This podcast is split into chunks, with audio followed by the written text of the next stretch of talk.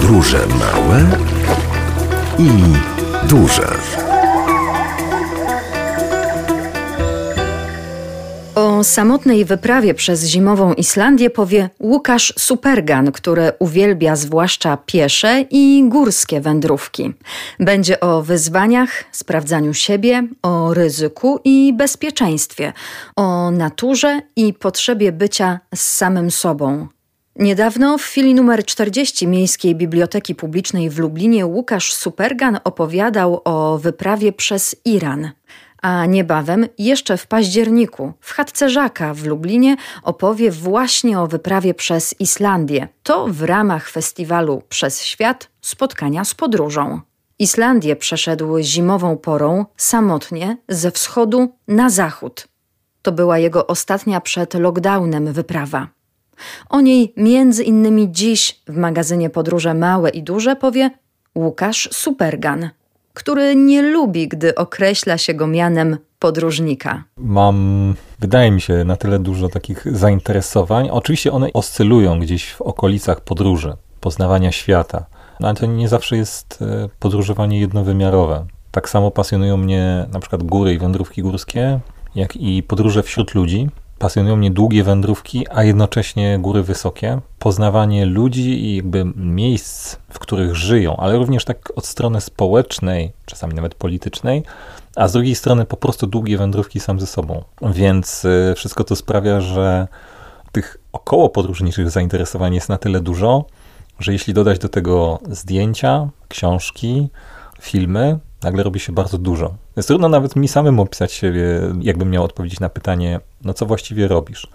No w sumie to podróżuję, poznaję świat, ale określić tego jednym słowem za bardzo się nie da, więc y, czasami mówię o sobie po prostu, że no właśnie, że spełniam swoje marzenia, że jeżdżę po świecie i staram się z niego wyciągnąć jak najwięcej. Ale na co dzień pracuje pan zawodowo? W pewnym momencie podróże stały się moją pracą, to może trochę głupio brzmi, ale tak naprawdę pracą staje się pisanie, fotografia, opowiadanie o tych podróżach, prezentacje i, no i pewnie parę innych rzeczy związanych z tym naokoło.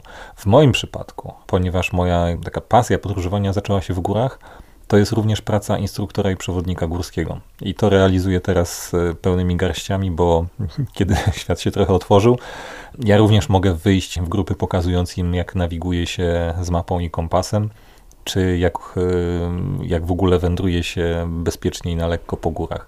Także łączę gdzieś to wszystko, łączę też tą pracę w górach i okazuje się, że no, de facto jest to więcej niż jeden etat, ale posklejany z mnóstwa małych kawałków. Polacy potrzebują przewodnika albo nauczyciela w górach. Nie wystarczy założyć super modne buty i okulary przeciwsłoneczne i pójść kierując się strzałkami i kolorami?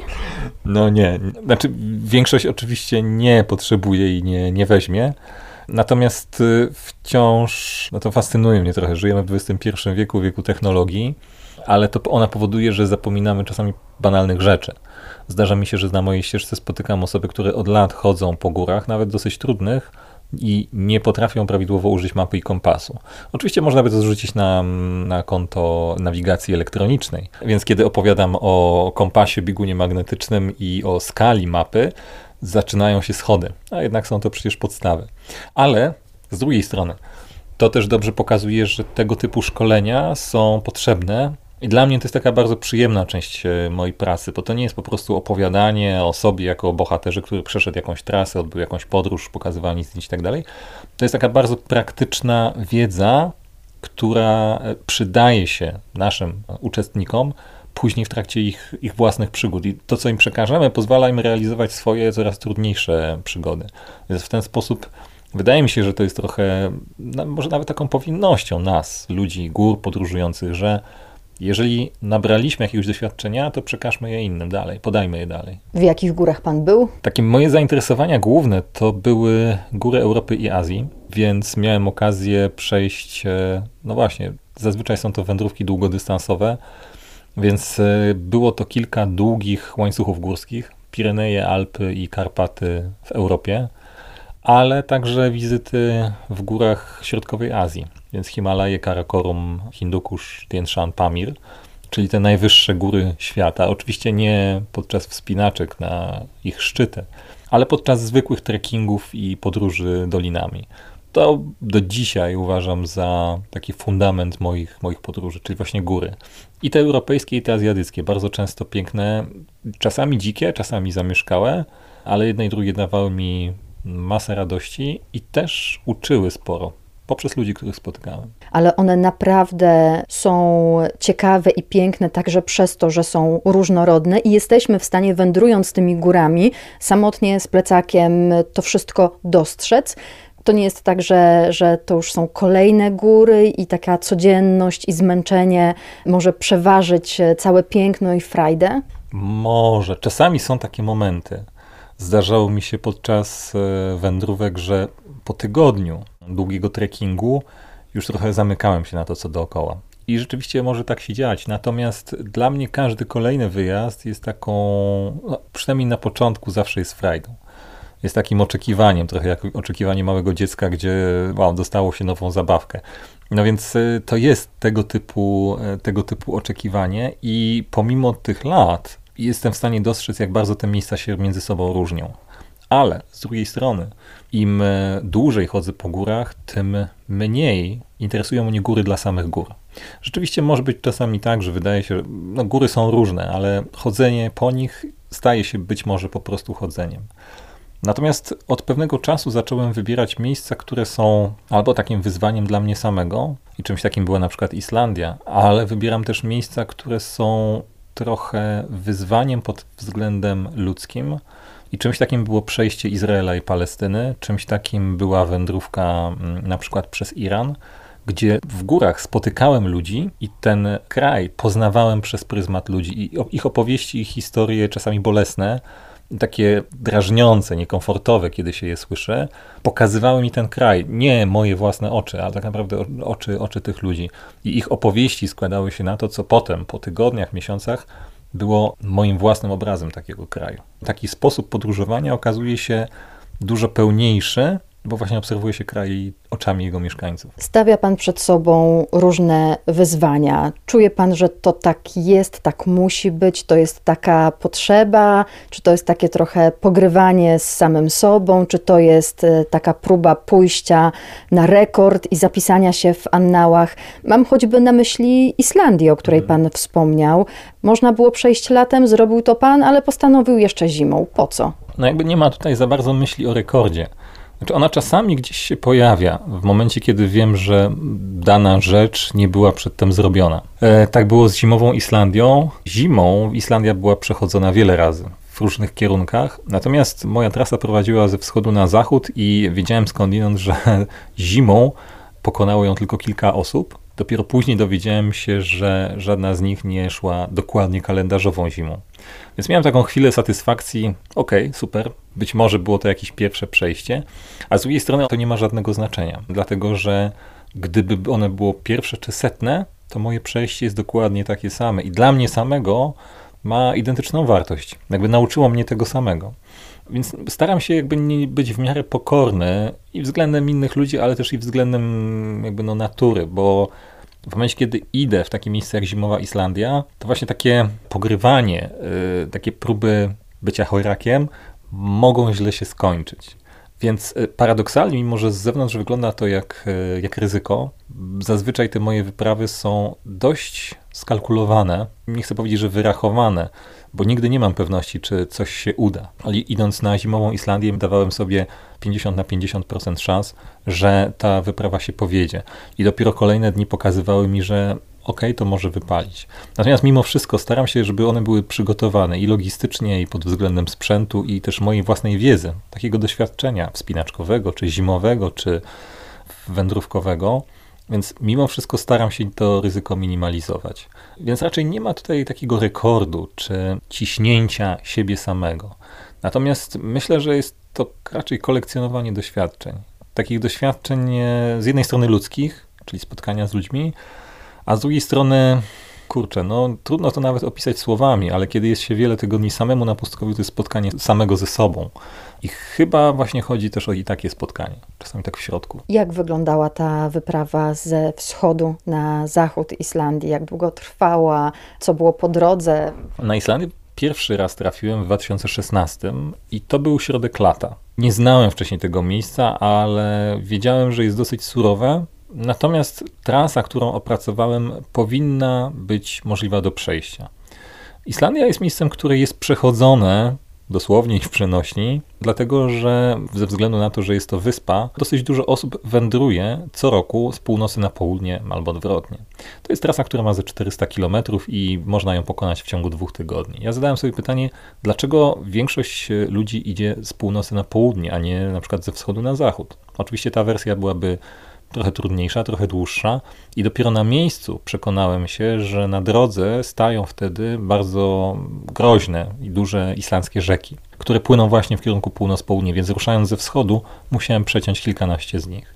I one dyktowały trasę mojego marszu, ale pomimo tych trudności po czterech tygodniach przeszedłem całość Islandii do zachodniego krańca i była to niesamowicie piękna przygoda.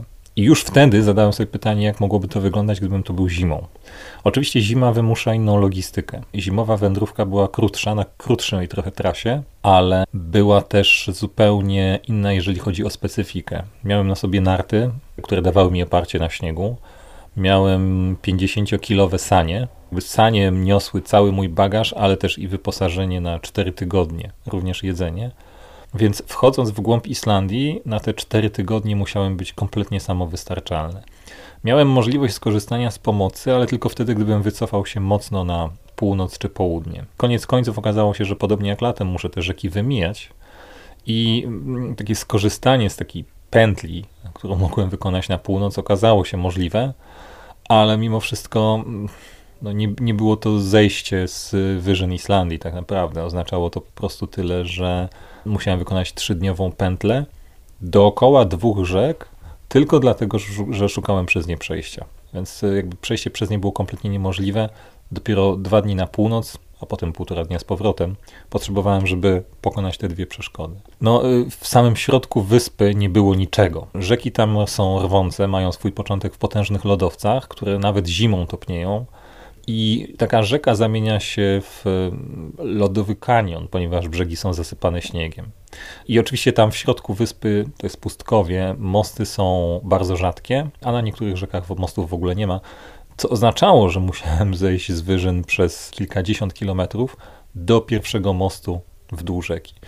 No i ten pierwszy most jest 50 kilometrów dalej, co oznacza zimą dwa dni marszu, co oznacza też ciężar sań i tak dalej, i tak dalej. Więc czasami to są bardzo proste przeszkody. Brak mostu, brak przeprawy, szczeliny lodowcowe, których, których nie można przejść, e, lodowiec, na który nie można wejść samemu, bo oznaczałoby to prawie na pewno, że, że człowiek zginie. Przeszkody bardzo proste, w sensie fizycznym, ale dodające godzin czy dni do, do całej wędrówki. No i koniec końców zimno, czyli takie temperatury od 0 do minus 20 stopni. I zwłaszcza te największe mrozy powodowały, że człowiek traci siły przez sam fakt, że jest wystawiony na takie temperatury. Czułem, że te siły ze mnie wyciekają i każda noc, każdy wieczór to była taka żmudna regeneracja i dolewanie tego paliwa do, do swojego zbiornika, tak żeby dać radę aż do samego końca. Podróże małe i duże.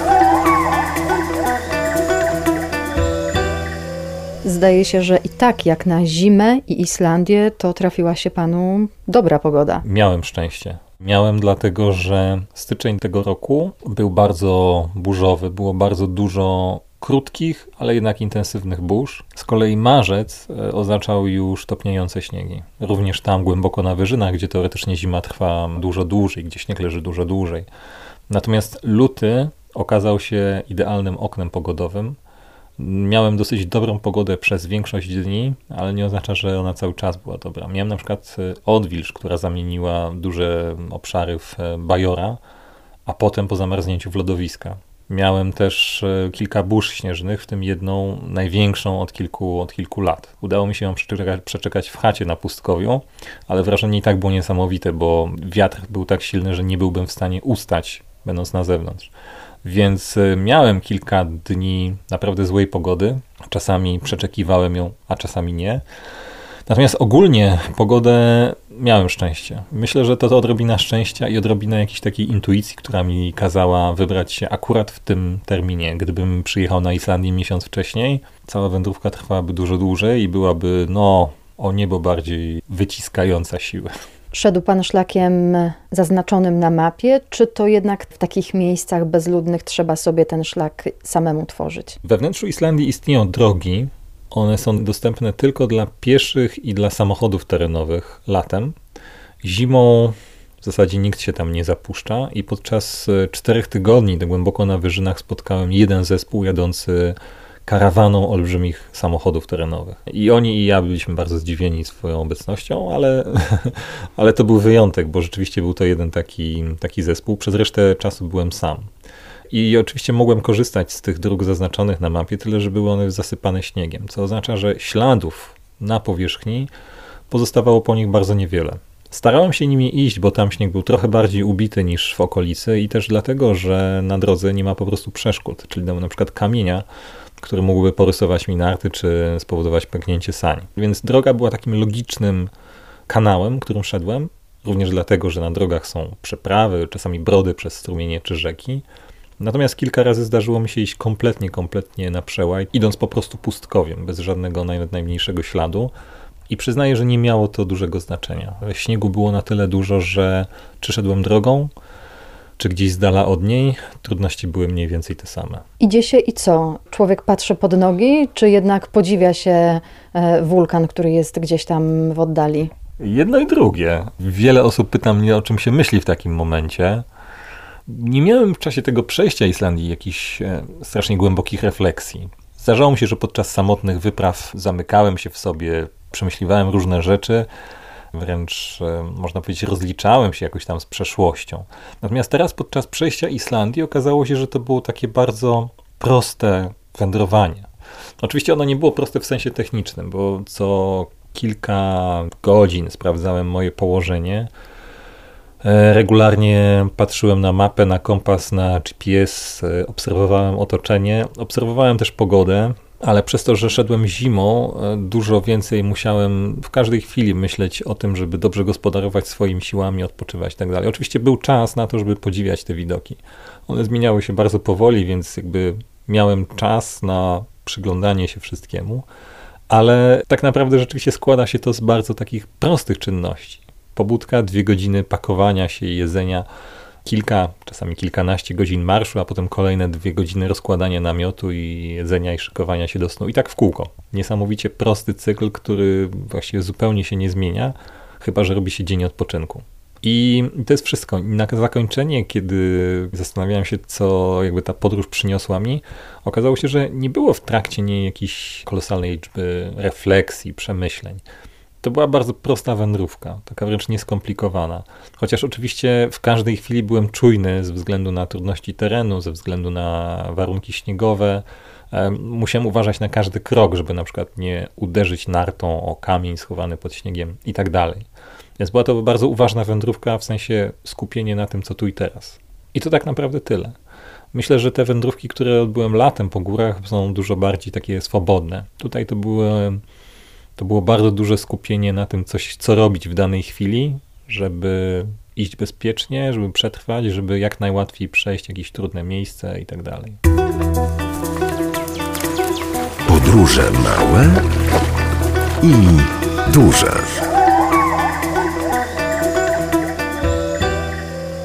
Iran odwiedziłem 9 lat temu i tych 9 lat temu e, zafascynował mnie głównie poprzez ludzi ale też przez historię i rzeczywistość, tą taką trudną rzeczywistość polityczną, która tam panuje.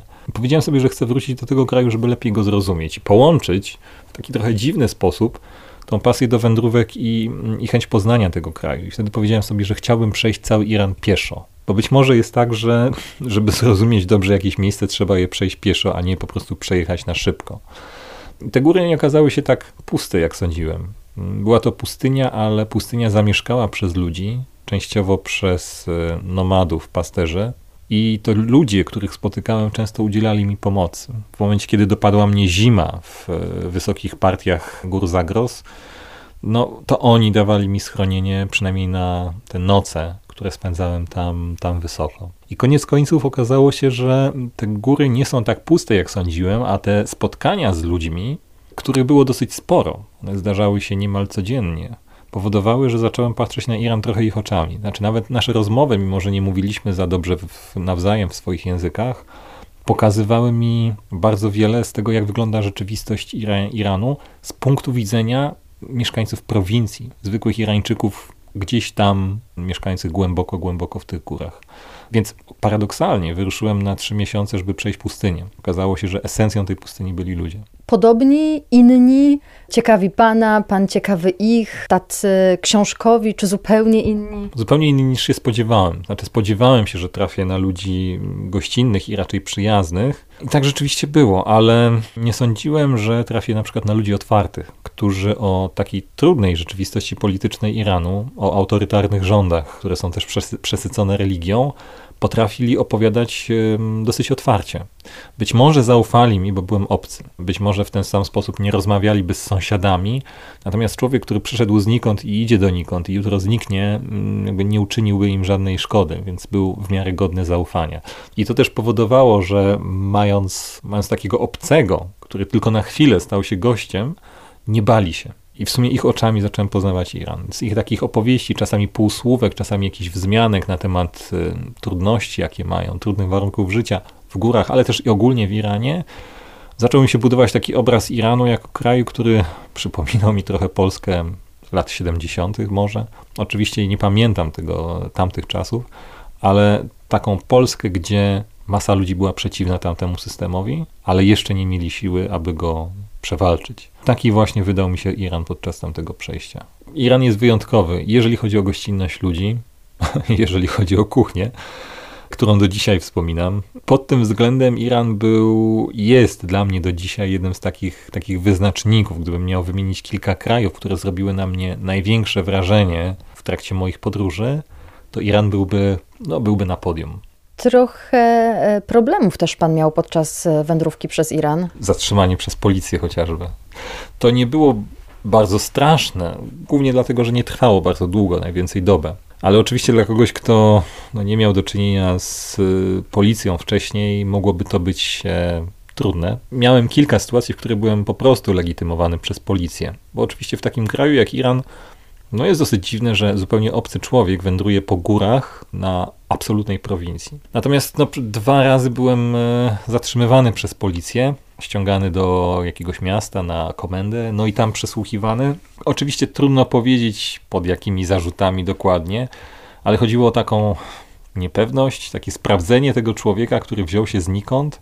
Dopiero później zorientowałem się, że na przykład w jednym z tych miejsc, gdzie byłem zatrzymany kilka lat wcześniej, spadł przypadkiem oczywiście, amerykański dron, więc e, policja w tamtej okolicy musiała być wyczulona na jakieś znaki infiltracji, szpiegostwa i tak dalej. No i nie da się ukryć, że w momencie, kiedy widy, widywali mnie, to gdzieś tam w głowie mogło im zaświtać, że ten człowiek może być szpiegiem, chociaż tylko udaje turystę. No i postanowili go sprawdzić. Na szczęście nie było to bardzo kłopotliwe, aczkolwiek był, były to momenty rzeczywiście stresujące. W sytuacji, kiedy jestem gdzieś zamknięty z kilkoma policjantami, nie mam kontaktu ze światem zewnętrznym, nie wiem, co się stanie za chwilę, to musiałem bardzo polegać na mojej intuicji, jakimś takim doświadczeniu wyniesionym z wcześniejszych podróży. Wszystko skończyło się dobrze, inaczej bym tu nie siedział, ale taki wtedy pamiętam taki moment dużej, dużej niepewności i lęku, co będzie, czy w ogóle uda mi się bezpiecznie wrócić, czy nie, zostanie, nie zostanę w Iranie na dłużej. Ale koniec końców wydaje mi się, że to była trochę kwestia, nie da się ukryć, że szczęścia ale też jakiejś takiej pewności siebie i no właśnie intuicji wyrobionej w czasie, w czasie poprzednich lat podróży. Podróże małe i duże.